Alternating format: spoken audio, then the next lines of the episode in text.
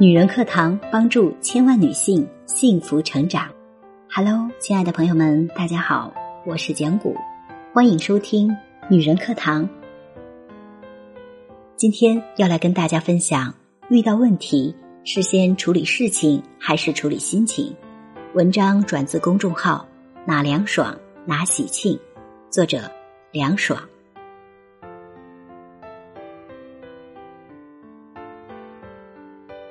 山本耀司说：“自己这个东西是看不见的，撞上一些别的什么，反弹回来才会了解自己。”我深以为然。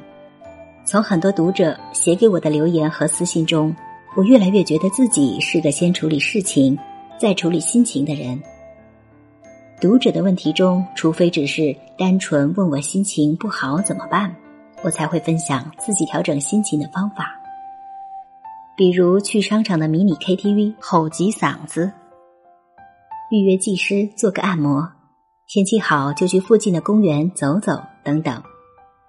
但如果读者给我的留言中写明了他们正在遭遇的事情破坏了他们的心情，我一般会省略掉他们的心情，尽量根据已知信息把自己带入其中，分析问题，解决问题。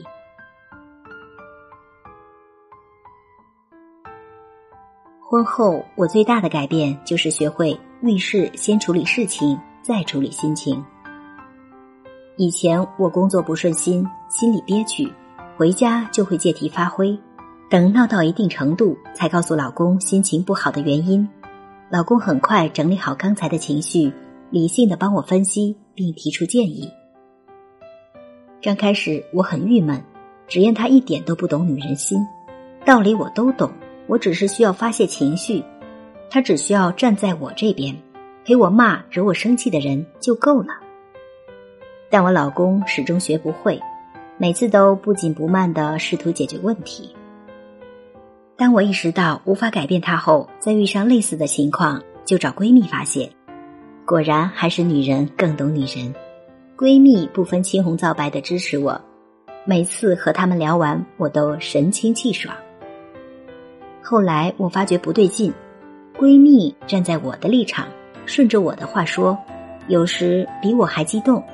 其实这只是确立了我是受害者的立场。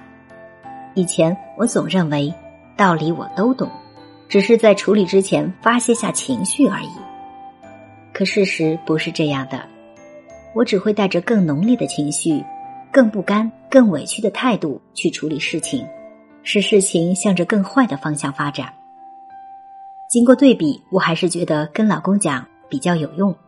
当然，他现在也改变了方式，会温柔的说几句宽慰话，引导我先把心情寄存在别处，然后转入正题，一起计划如何把事情圆满解决。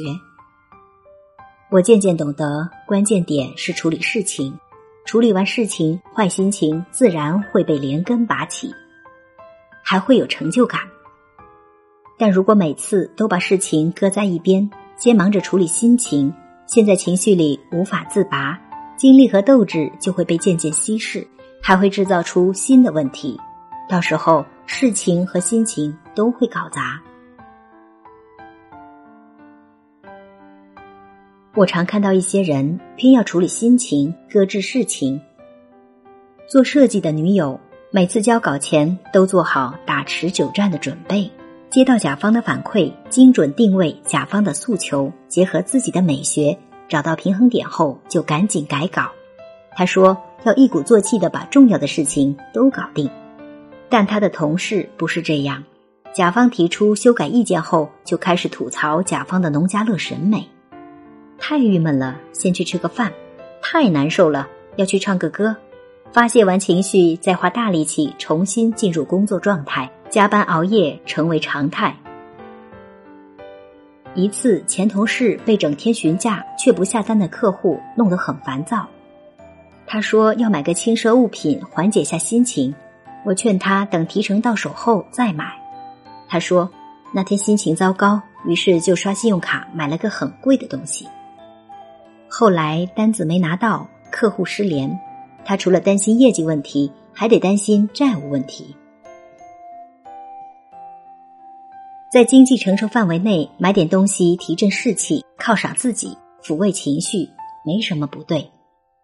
但我不赞成一遇到事情就立马花钱买一时痛快的做法。与男友吵架不去分析深层原因，买个包包就搪塞过去；被领导训斥不去反省自己过失，而是买瓶精华液让自己开心一下。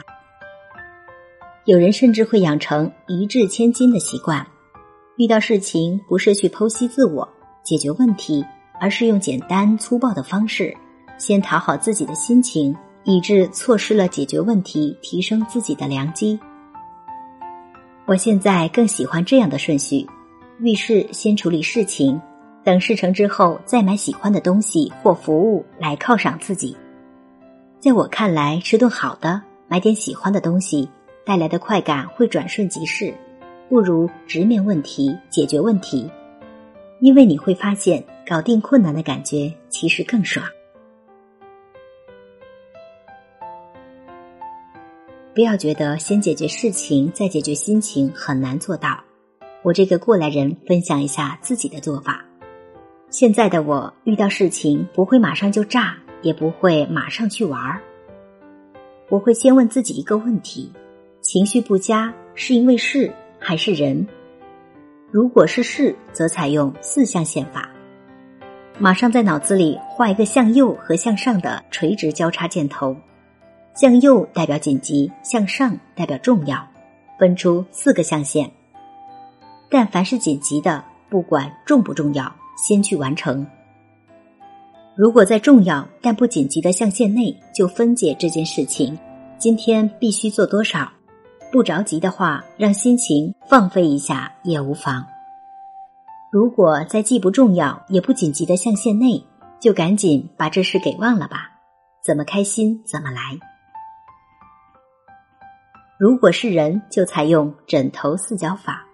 一般情况下，人与人是通过语言这种介质来互相伤害的。如果对方的话让你不开心，或你们吵得不可开交，那就进入枕头四角法。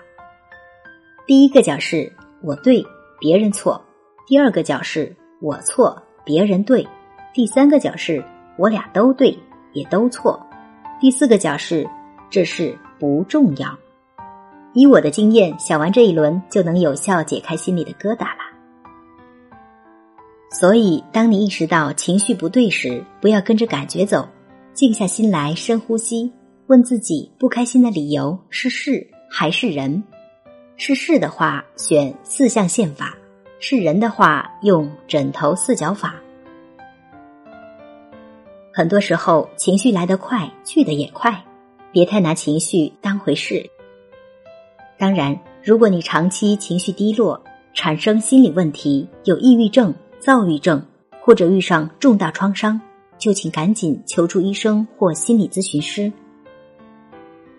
但大多数人心理状况良好，只是遇到事情才会应激性的产生情绪和心情问题。很多时候，应该把情绪放在暗处，别把它单拎出来放在舞台的中央，还给它打上追光灯。反而耽误了本该做的事，真的不需要，也不值得。